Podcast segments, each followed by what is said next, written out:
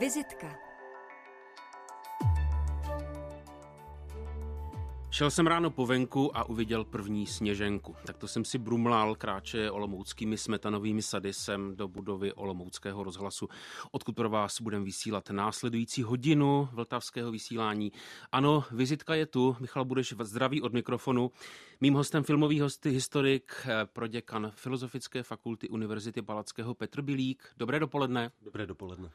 Vy jste viděl co ráno? Já jsem viděl, přemýšlím um, poněkud pošmourné počasí a říkal jsem si, jak bude hezky večer, že se možná vyjasní. E, a jaký film jste viděl v poslední době? V poslední době jsem viděl eh, zatím nehotový film Světýlka Beaty Parkanové, což je film, který jednou vyhraje nějaký velký festival. Proč? Eh, protože je radikální, je velmi zajímavý a Beata je eh, geniální scenáristka a režisérka. Máte čas sledovat všechny počiny aktuální, které vznikají?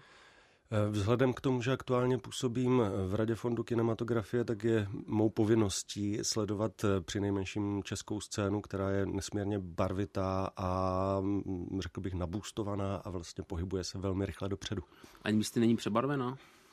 Eh, je fakt, že v posledních letech eh, se objevilo možná až příliš mnoho filmů, což bylo způsobeno tou covidovou předchozí, předchozí situací. Myslím si, že přebarvená není, myslím si, že je, že je akorát zajímavá. Na úvod té naší hodiny krátký rozstřel, takže kino nebo televizor? Uh, kino Metropol. Mm, komedie nebo tragédie?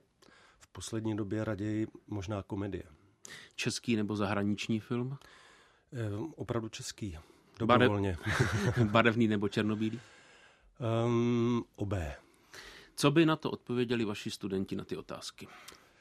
Um, myslím si, že v tuto chvíli řadu z nich více zajímá produkce Netflixu, ale eh, je potřeba zmínit, že tam máme i takové, kteří se výrazněji zaměřují právě na tu českou scénu a ta pro ně znovu ožívá.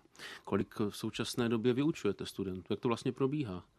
Tak my máme semináře. Eh, seminář je komornější forma, ale i tam mám plus minus 20 až 30 studentů, plus eh, samozřejmě přednáškové cykly, kde přednáška je v podstatě otevřené médium a tam jsou desítky mm, studentů a ten náš filmový sál, kde probíhají ty mé přednášky nejčastěji, tak je kolem 80 studentů, takže celkem třeba.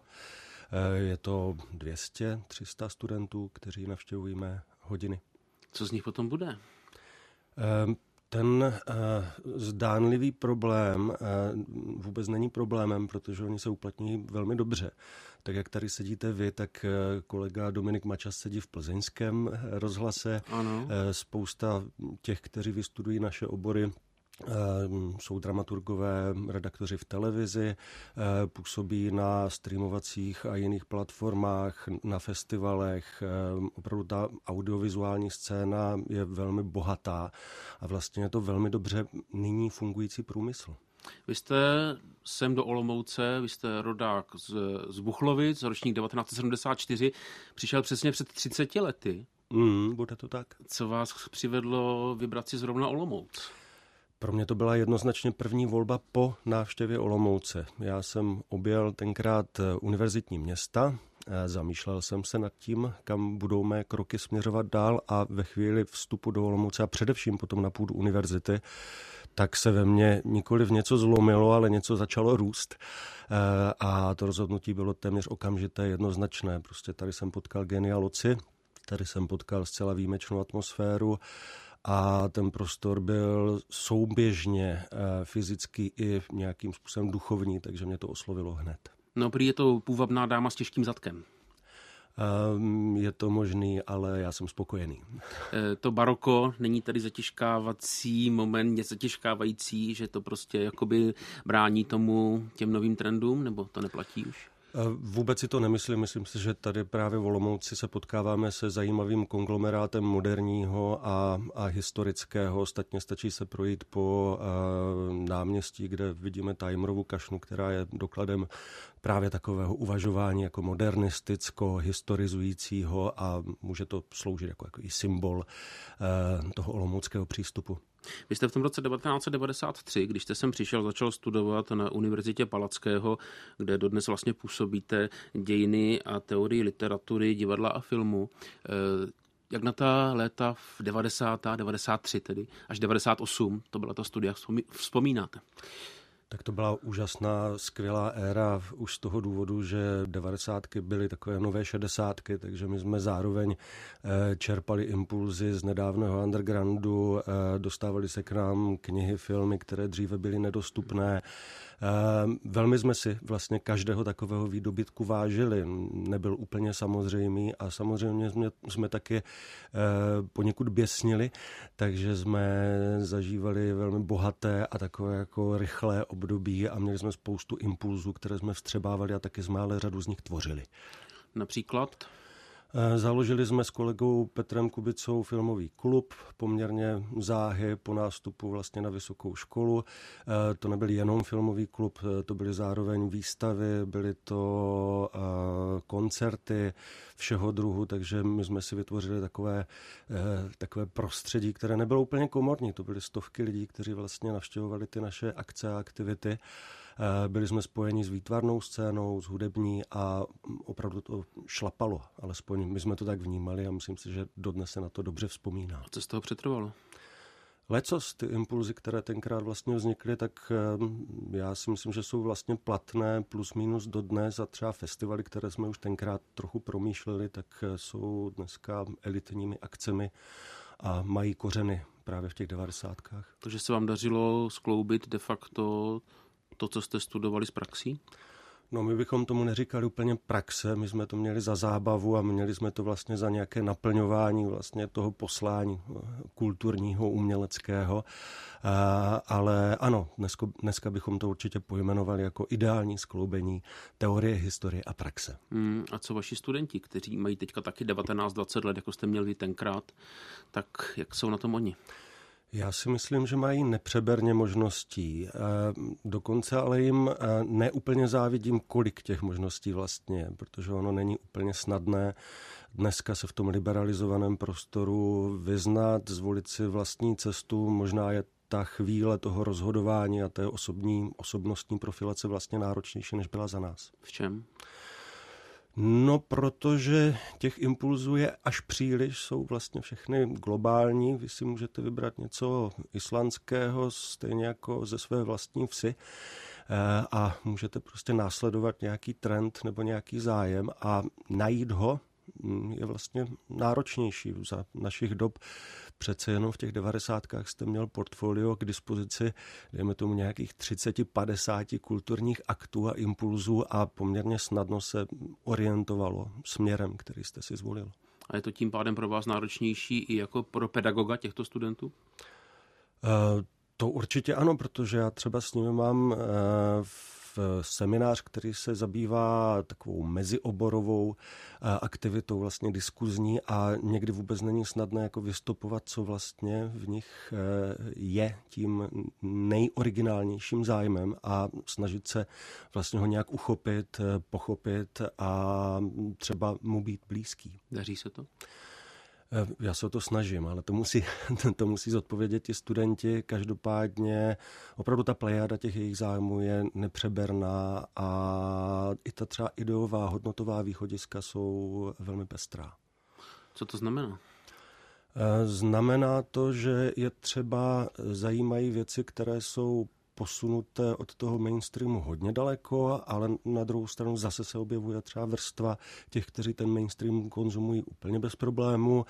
To znamená, ten rozptyl je vlastně jiný, než býval. My jsme bývali třeba velmi anti-mainstreamový. Ta estetika, která platila pro komunity našeho typu, to znamená pro umění milovné intelektuály, byla poměrně jednotná dnes najdete v jejich zájmech spoustu bizarního, což ale vlastně vůbec není na škodu a, a následně zjišťujete, mm, že to třeba má svá hodnotová ukotvení.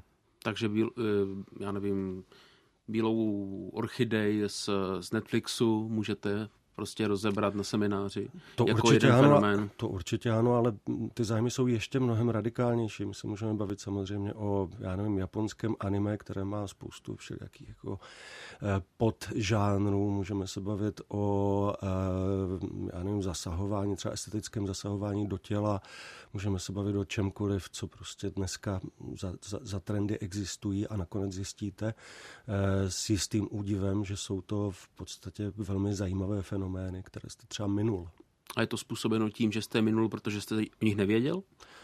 Eh, protože jsem o nich nevěděl, protože zkrátka eh, nyní je ta společnost parcelována třeba i globálně do určitých komunit a tam jsou sdíleny určité trendy a vy tam prostě nenahlédnete, nedokážete nahlédnout. Takže ti studenti vám vlastně svým způsobem zprostředkovávají eh, některé, některé fenomény a já jsem za to velmi vděčný.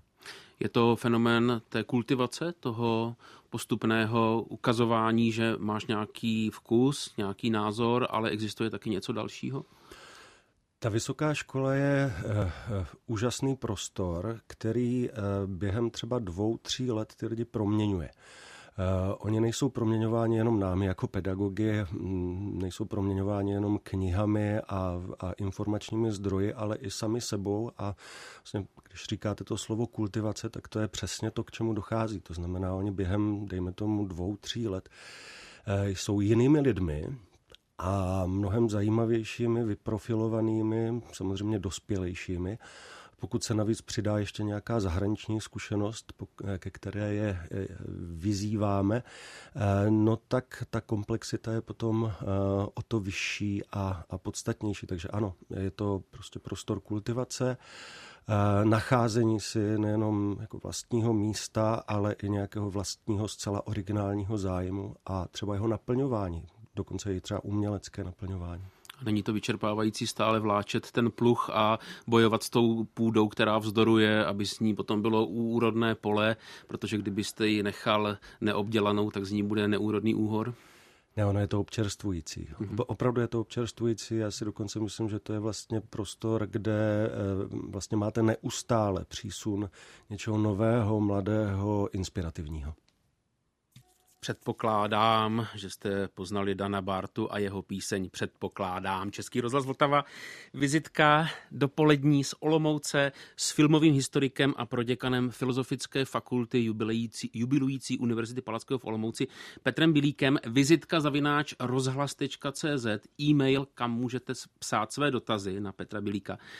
Petře, proč jste vybral zrovna Dana Bartu?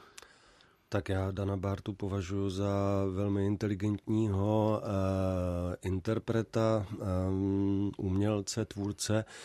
Um, jehož skladby jsou mimochodem velmi sofistikované. Já si myslím, že fungují nejenom jako podkres, ale i jako vlastní svět, do kterého nás vtahuje. David Šutera z Majetina vás moc zdraví, děkuje vám za vaši práci a univerzitě i Českému rozhlasu. Je to povzbuzení, krása. Eh, spasí svět, krása spasí svět. Děkujeme. Davide eh, eh, Šuter z Majetina a Petře Bilíku, eh, vy jste studoval vašimi pedagogy, byl třeba Pavel Tausik nebo docent Jan Dvořák. Pavel Tausik jako filmový historik v těch 90. letech. Jaká vlastně byla ta jeho výuka dějin českého filmu? Co vám dala?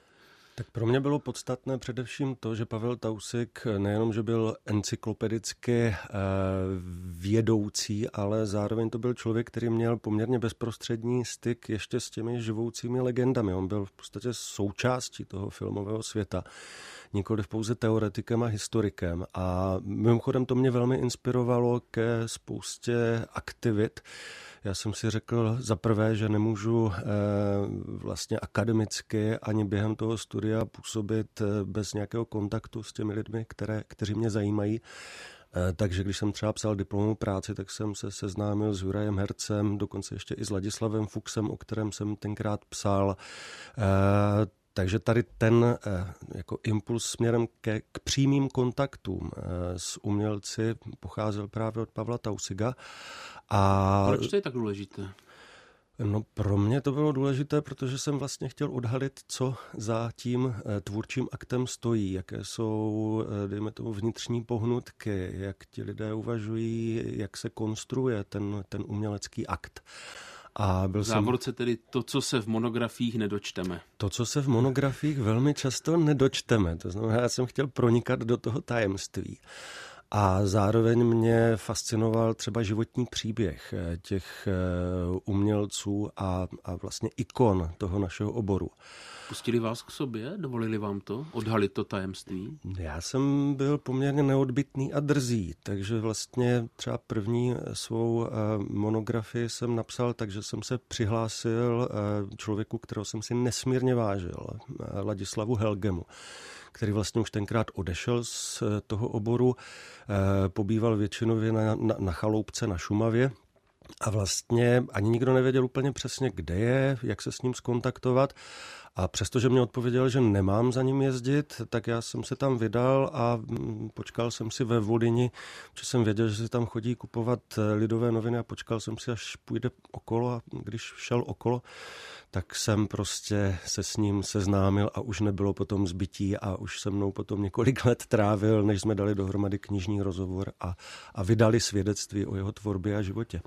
A tak to jsem vlastně postupoval i nadále ten je velice úspěšný, ten rozhovor četl jsem. Zajímalo mě na tom, nebo zaujalo mě na tom ta hloubka, kam vás až vlastně pustil, jak vám ukázal ty, ty přerivy té umělecké duše. Bylo to pro vás něco nového, vidět tu propast, odhalit to, co je zatím, že to není vždycky krásné?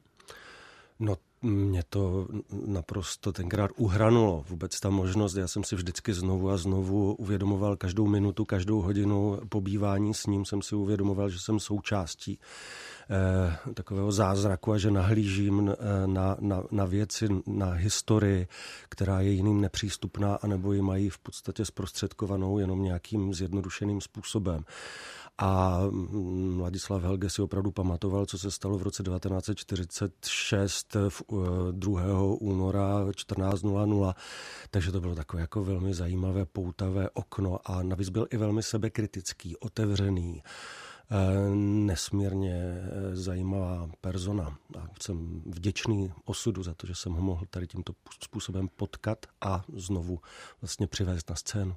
Vědecké práce mají poznámkový aparát, tak já vás poprosím teď o malou hvězdičku a vysvětlivku, kdo to byl Ladislav Helge pro posluchače Vltavy. Ladislav Helge byl eh, jedním ze zásadních tvůrců od 50. vlastně do 60. let a byl to jeden z těch, kteří vlastně už v 50. letech přišli s nějakým spochybněním tehdejší nejnovějšího schematismu.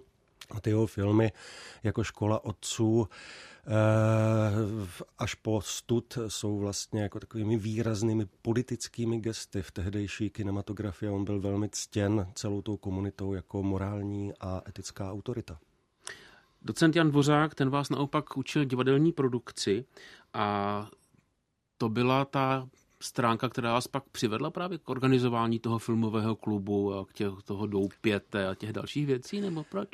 Ehm, my jsme ty aktivity vyvíjeli spontánně, ano. ale já si vždycky vzpomenu na jedno takové jeho ehm, poměrně radikální a téměř bych řekl až provokativní gesto, kdy stál v Olomouci na ulici a říkal, a proč tady dnes zrovna nic neprobíhá, proč zrovna dnes tady není žádná kulturní aktivita, zrovna teď tady na té úžasné ulici.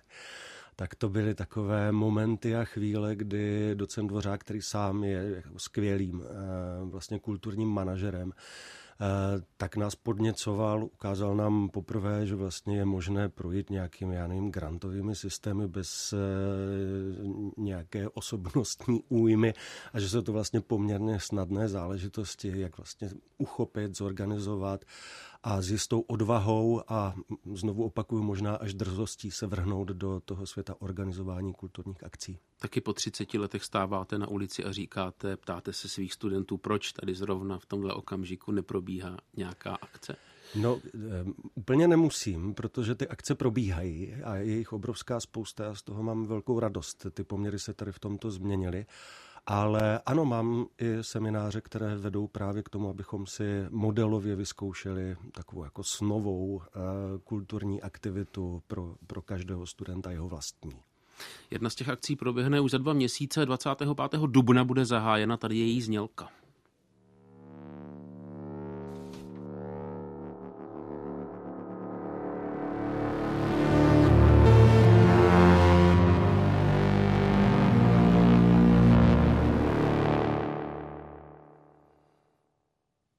To znělka Akademia filmu Olomouc toho 58. ročníku, vlastně nejstaršího mezinárodního festivalu populárně vědeckých filmů na světě. Od roku 1966 je tady v Olomouci a letos to bude tedy od 25. do 30. dubna. Hlavní téma je echo. To jsme v té znělce slyšeli. Echo jako ozvěna, echo jako vizualizace zvuku echo jako otázka rezonující společností a zároveň její reflexe, která se šíří dál a šíří nové myšlenky a inspiraci. Vy jste, Petře, eh, se Akademia filmu, jeho organizování, jeho dramaturgického směrování účastnil aktivně v letech 2007 až 2010. Eh, máte radost z toho, jak to pokračuje dál?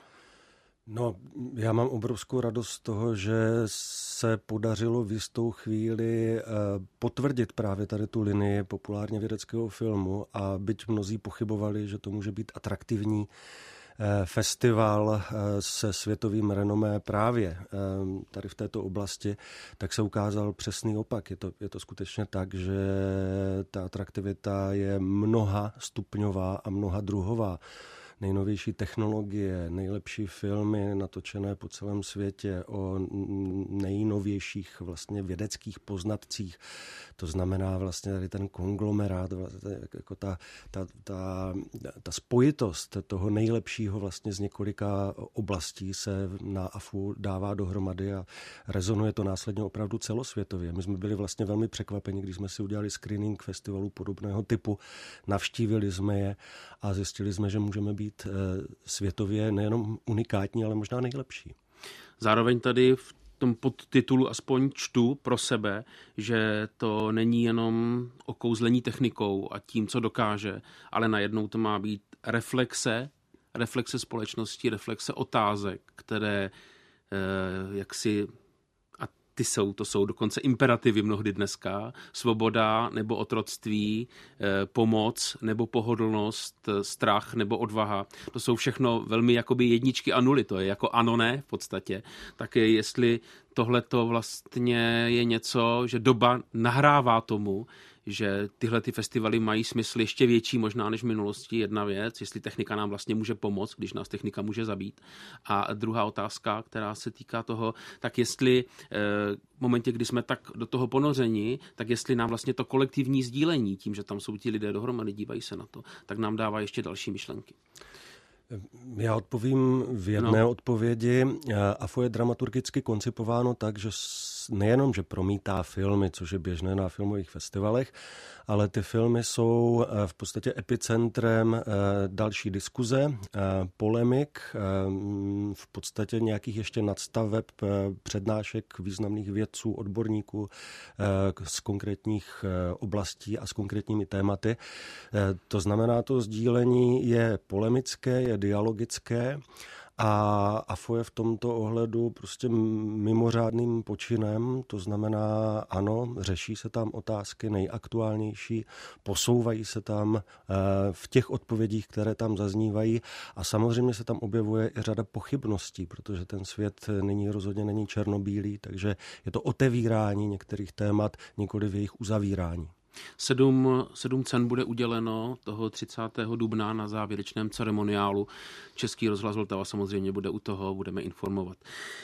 Petře Bilíku, eh, Hanna Slívová, eh, posluchačka z Prahy, se ptá, jestli ten iniciační moment, kdy jste se začal zajímat o film, byl až tady ve škole, anebo předtím? Ne, ten byl určitě předtím. Já, jak bylo řečeno, pocházím eh, kousek od Uherského hradiště, kde jsem v podstatě od nácti let sekundoval u letní filmové školy. Takže pro mě eh, ty festivalové aktivity a film byly spojeny právě třeba s letní filmovou školou a dál jsem potom působil i na dalších festivalech, eh, takže to byla taková paralelní linie. Jenom jsem v jistou chvíli třeba vůbec netušil, že jde něco takového studovat a že lze se tomu odborně věnovat, eh, takže o to větší byla má radost, že, že vlastně lze takto profesně být nasměřován. No dobře, ale když jste školu končil, tak jste, aspoň co já jsem si četl nějaký váš rozhovor, tak, se těš, tak jste se těšil, jak z univerzity odejdete a jak to akademické, to akademické prostředí opustíte. Tak já myslím, že to postihne každého zdravého studenta, že má tady tu fázi popření. Eh, já jsem opravdu odešel do Brna, do literárního měsíčníku Host, což je zkušenost, za kterou jsem nesmírně vděčný. Byla mm, ohromně inspirativní. Eh, potom jsem působil v České televizi v Brně, nějakou chvíli jsem eh, měl i přesahy do Prahy. Nicméně potom, když byla možnost návratu, tak já jsem ji skutečně začal zvažovat a zjistil jsem, že mi to prostředí chybí. A, v čem? Mm, no, protože eh, ona praxe je skvělá, ale vždycky vás e, přece jenom nějak vymezuje a musíte se věnovat eh, nikoli třeba monotónní, ale nějaké konkrétní činnosti, která má tu dynamiku dopředu. Eh, zatímco ta univerzita nabízí hm, stále nepřeberně možností, pořád nové aktivity, pořád eh, nové inspirativní lidi, se kterými se setkáváte a vlastně i to poznávání, vlastně to učení se nebo prostě pronikání někam dál a hlouběji je pro tu univerzitu naprosto signifikantní, příznačné a proto jsem se rád následně vrátil. Dva roky poté, co jste do Olomouce přišel poprvé, tedy v tom roce 93, vznikla taky česko-americká hudební skupina Noha a tady je její song, který jste vybral, Tu kafe.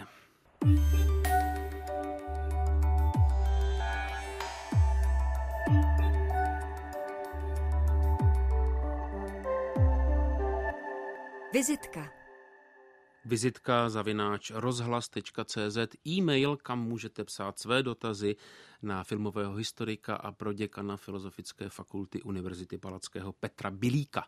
Petře, další dotaz. Fascinovaně poslouchám, jak jste si zajel za panem Ladislavem Helgem a nechal jste ho v té, z té voli, nenechal jste ho z té volině odejít mají takový drive, touhu jít do hloubky, i vaši současní studenti, dovedete si představit, že by oni něco podobného udělali, že by se jenom tak naslepo vydali za svým vysněným respondentem.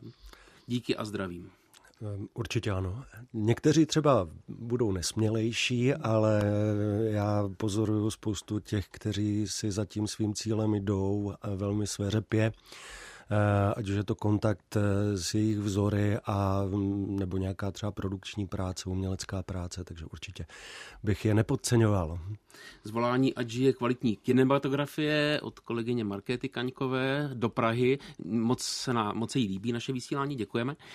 Eh, Petře, Další moment bylo to, že vy jste se přece na tu univerzitu vrátil. Řekl jste, že vás zajímá právě ten moment toho univerzitář, to znamená to, co, to, čím univerzita je, tím místem, kde se potkávají různé vědní obory, různé informace, různé znalosti, jsou podrobovány tam kritické reflexy a zároveň dochází k jejich jakoby eh, kultivování a postupnému vlastně rozkošaťování a vývoji tím. Jo. Tak eh, patří to vlastně, je toto, plní to tu funkci ta univerzita od toho roku 1573, kdy založil císař Maximilián II. Jak víme, tak s jistými přeryvy historickými ano, plní. Uh, univerzita je uh, skutečně, to budu opakovat, místem, prostorem, kde se nikoliv jenom pedagogicky funguje, ale taky výzkumně. Je potřeba zmínit, že povinností každého z pedagogů nebo každého z akademiků je mít nějaký jako vědecký výkon, což znamená posouvání poznání, ať už se budeme bavit o historii nebo o úplně nejčerstvějších objevech v hard science, to znamená ve vědách, které mají nějaký jako krutě empirický základ. To všechno se tady děje a na našich osmi fakultách eh, dochází podle mého názoru k prudkému rozvoji tady těchto nauk. A je to instituce samozřejmě, která má své řády, své rituály. A je v ní taky ale něco, co je obrodného. Jsou to ti studenti, kdo přicházejí právě ti, kteří jsou nepoznamenaní ničím a najednou přinášejí nějaké, nějaká svá spochybnění toho stávajícího kánonu? Já si dokonce myslím, že by mělo být povinností každé diplomové práce, aby napadala své vzory. To znamená, ano, aby měla autority, z nich čerpala, ale aby tady tyto autority spochybňovala. Tak jedině vlastně se vyvíjí věda, tak jedině se vyvíjí poznání. Kdybychom zůstali u toho, že někdo, jakožto autorita, něco tvrdí a to je dáno a existuje to a je to nespochybnitelné, tak bychom se skutečně nepohnuli z místa. To znamená, ano, tady ta dynamika, vnitřní dynamika, myšlenková dynamika je univerzitě a univerzitám vlastní a je to vlastně možná to nejcennější, co vlastně ty univerzity nabízejí. Znamená to jistou pokoru ze strany pedagogů? No, pedagogové by měli být určitě pokorní, protože jsou jenom eh, určitým střípkem a určitým zastavením v čase a budou e, samozřejmě nahrazeni dalšími pedagogy z řad nynějších studentů. Takže ten vývoj je nezastavitelný a my bychom si vždy měli uvědomovat, že budeme přesaženi. Eh, a vy se na to těšíte, až budete nahrazen, nebo se toho obáváte, nebo jak to máte? Já mám v tomto velmi šťastnou povahu, protože jsem opravdu přející a z, opravdu z libostí sleduju eh, generace, které třeba v těch festivalech, které jsme tady dělali, ať už to je přehlídka animovaného filmu, nebo nyní Akademia Film, tak ty generace, které to vlastně dělají po nás a lépe. Určitě v čem, lépe. V čem? V čem? No, jsou mnohem profesionálnější, mají mnohem větší přehled. Vlastně to, co my jsme pouze iniciovali a v něčem jsme byli možná naivní, tak to posouvají e, radikálním způsobem a opravdu je to radost sledovat. Jsou závislí na sociálních médiích, žijí ve svých sociálních bublinách, nedokáží, nedokáží se konfrontovat s jinou realitou, neumějí se pořádně vyjadřovat, e, nemají hluboké vznalosti. To je proti, proti argument to možná postihlo nějakou covidovou generaci na chvíli, ale ona se zase rozpohybuje a rozhodně to není možné tvrdit o nynějších mladých lidech. To je vlastně nepravdivé tvrzení, já jsem si tím naprosto jistý a já se s ním potkávám denně. Díky za to. Před 450 lety Unamonská univerzita e, znamenala zásah do skandinávských zemí, samozřejmě Polsko, Uhry, rakouské země pochopitelně eh, Německo. Eh, platí to do dneška? Univerzity musí být internacionalizované. Neexistuje nic jako lokální univerzita, respektive to by samozřejmě bylo na její obrovskou újmu. A Univerzita Palackého ze své podstaty, eh, jak už říkáte, historicky i nyní je prostě propojena se všemi kontinenty, se všemi zeměmi, s předními prestižními univerzitami. Eh, ta výměna probíhá na úrovni studentských výjezdů, příjezdů. Eh, tady existuje mezinárodní komunita, mluví se tady po barech samozřejmě anglicky, španělsky, jinými jazyky a stejně tak je tomu pochopitelně i s tou vědeckou výměnou. Vrátíme se ještě k těm monografiím vašim, k jejichž vzniku vás inspiroval právě Pavel Tausik, váš pedagog. Eh, jedna z nich je věnována Jaromíru Kalistovi, což byl první Schwankmajerův producent. Eh, jak jste si ho vybral? Proč jste si ho vybral?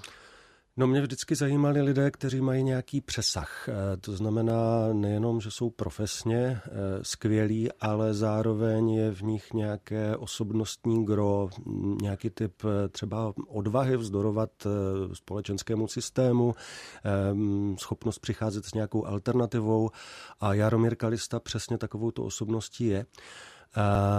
Řekne se producent a mnozí si představí možná spíše administrativně finančního úředního um, profesionála. V českém ale, se bez pochyby. Ale, ale, ale opak je pravdou. Producenti jsou velmi často součástí toho kreativního života toho díla a zrovna u Jaromíra Kalisty to platí dvojnásob, takže přes svým způsobem přes Jana Švankmajera jsme kdysi doputovali k Jaromíru Kalistovi a s Jaromírem Kalistou jsme se následně seznámili a spolu s kolegou Janem Černíkem jsme vlastně za ním rovněž podobným způsobem, jako to bylo u Helgeho, vždycky putovali, buď to, na, eh, buď to jsme se setkávali v Praze, nebo v ateliéru v Konovízi, což je bývalé kino. A Kam nebo si chodil na... kupovat noviny? no, Jaromír Kalista to má takové ještě roztřepenější, on ještě jezdí eh, na svou chalupu na Vysočinu a je to vlastně takové jako jeho útočiště a tam jsme rovněž se potkávali. Pak jste se taky vydal za oceán do Spojených států amerických, kde žije synovec eh, sociálně demokratického politika Zdeňka Fielingera, Paul Fierlinger, mě to jméno prostě nejde. Eh, vy jste se rozhodl taky jeho osud zmapovat, to jste si vybral jak a proč? No, protože jsme eh, organizovali přehlídku animovaného filmu, což je dodnes velmi zajímavý prestižní festival, který se věnuje už více možná takovému pohyblivému výtvarnému umění a performanci. Eh, no a Díky tomu jsme objevili světově významného animátora původem z Čech s velmi komplikovaným osudem. On se narodil vlastně v diplomatických službách rodině Firlingrových eh, v Japonsku. Následně jej převezli do eh, Spojených států amerických, kde vlastně byl víceméně adoptován úplně cizí rodinou, protože ta jeho rodina eh, se chtěla věnovat diplomaci a nikoli dětem. Potom jako v podstatě malý kluk byl vržen do poválečného Československa byl umístěn do toho pověstného poděbradského eh, gymnázia, kde byl spolužákem právě třeba z okolností Jaromíra Kalisty, ale třeba taky Václava Havla a řady dalších.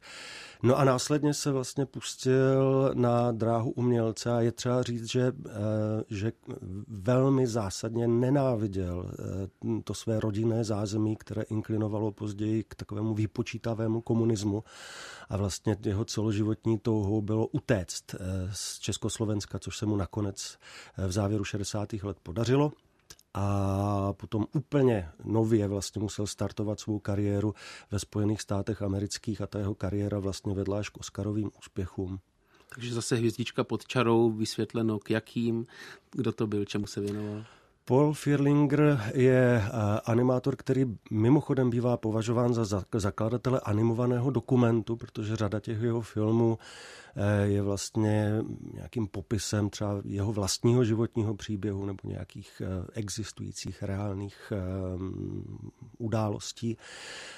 Je to člověk, který se podílel na řadě velmi významných sérií zábavních, dětských, ale ty jeho filmy jsou také, ty delší celovečerní filmy jsou určené dospělému publiku a opravdu patří mezi vlastně zlatý fond světového animovaného filmu. Závorku uzavíráme. Jaké to bylo přijet za ním pole? Já jsem Petr Bilík z Olomouce a chci o vás napsat monografii. Eh, ten první kontakt byl takový, že jsme ji zvali na festival a on byl pověstný tím, že eh, opravdu jako nechtěl komunikovat a dokonce sám o sobě říká, že že se používala eh, jako jednotka protivnosti jeden Firlinger, takže on byl opravdu pověstný svou jako lehkou asociálností. Ale přesně v té době se nějak zvláštně jako obrátil eh, jeho nejenom osud, protože přestal konzumovat alkohol, no, začal abstinovat, což byla důležitá chvíle v jeho životě a zároveň eh, vlastně se stal přece jenom otevřenějším člověkem, který bilancoval sám se sebou a navíc tenkrát já jsem měl uh, kolegyni Kristinu Erbenovou, která skvěle uměla tady tento kontakt zprostředkovat a vlastně o něm psala diplomovou práci.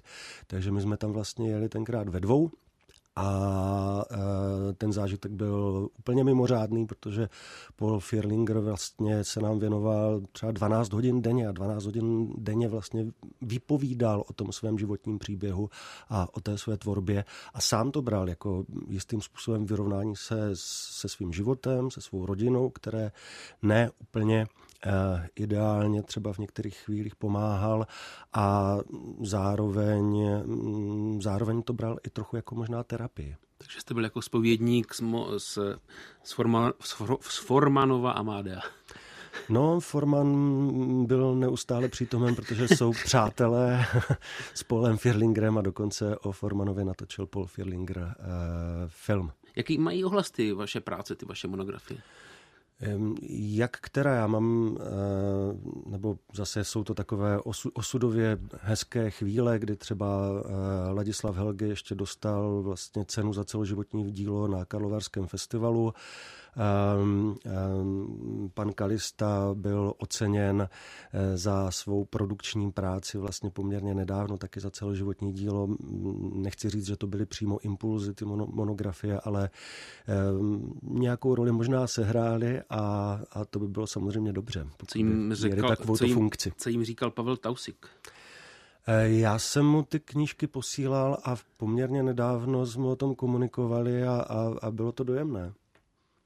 Švédský písničkář, kytarista a folkový zpěvák, nenechte se mást jménem Jose González. a jeho song, který jste vybral do dnešní vizitky, Tlukot srdce. Český rozhlas Vltava, vizitka, tentokrát z Olomouce, vám stále dělá společnost druhými, že příjemnou. Petr Bilík, filmový historik a také proděkan Filozofické fakulty jubilející Univerzity Palackého v Olomouci. Petře, vy jste si u té písničky Jose Gonzálese tak pobrukoval a říkal, to si hezky hrajeme, tak doufám, že to i naši posluchači oceňují. Proč jste vybrala zrovna tohoto muzikanta? A proč jste vybral vlastně i tu nohu předtím? To jsou všechno takové jako, jako intelektuálně reflexivní momenty, tak to ve mně vyvolává. Já jsem si představil pošmourné dopoledne a řekl jsem si, že ho nějak zpestříme a zpříjemníme a to jsou přesně ty náladové songy. Mimochodem tady tento, eh, který právě dozněl, tak má řadu variant já třeba miluju i takovou neopankovou od Knife. Vlastně hudba ve vašem životě hraje jaké místo? Je to jako doprovodný moment nebo inspirativní moment? No tak my jsme samozřejmě jako generace s hudbou vyrůstali a, a, a žili jsme koncerty a, a, a dokonce jsme měli nějaké prapodivné polo-undergroundové kapely. E, a co jste hrál? Já jsem eh, neúplně úspěšně eh, kytaristou ale opravdu jenom Pojďme dál. úplný základ. no. no a v tuto chvíli ale mm, mám hudbu většinově, přiznám se jako nějaký typ podkresu a potřebuji, aby spíše sklidňovala se těch emocí, které se ze světa valí, eh, neúplně dobrých, eh, je přehršel, takže hudbu používám užívám eh, a konzumuju v ideálním případě v poslední době jako relaxant. Je to na vás jako na padesátníka moc, moc těch pocitů negativních? Uh, ano, někdy to tak bývá a eh, umění by mělo a, a musí poskytovat i uh, nějaké útočiště a nějaký healing pro uh, chvíle, které nejsou úplně radostné. Někteří říkají, že naopak umění by mělo burcovat, umění by mělo lidi jaksi vybudit k ještě větší aktivitě. Obojí je platné. Každopádně mělo by to být umění, nepropaganda. Přesně tak. Eh, vy jste členem, tedy radní, jedním z radních toho státního fondu kinematografie. Je vás devět v té, v té radě. Teď myslím, že probíhá zrovna jedno z těch... Z těch... Teď jsem utekl z jednoho jednání, ano. Teď jste utekl z jednoho jednání, tak se tam za chvíli vrátíte. To je nakonec ta otázka, co vás čeká teď aktuálně. Eh, dotaz poslední dnešní posluchačku by zajímalo, jakými největšími nešvary české filmy trpí, dnešní české filmy. Je to už například ve scénářích nebo v režijních záměrech. Je tam nějaký moment, na základě kterého se dá vypozorovat, že ten film prostě bude špatný. No, plně špatný záměr, eh, špatný námět, špatný Ona scénář. Ona píše, jestli potenciálně sráží kvalitu výsledného filmu, jo. Já jsem to nazval špatný. Eh, ty věci jsou samozřejmě nějakým způsobem k rozeznání. Ne absolutně. Existují případy, kdy třeba ani námět, ani scénář příliš nevypovídal o tom, že by mělo vzniknout mimořádné dílo, přesto vzniklo, takže to rozhodování je velmi těžké, složité a komplexní.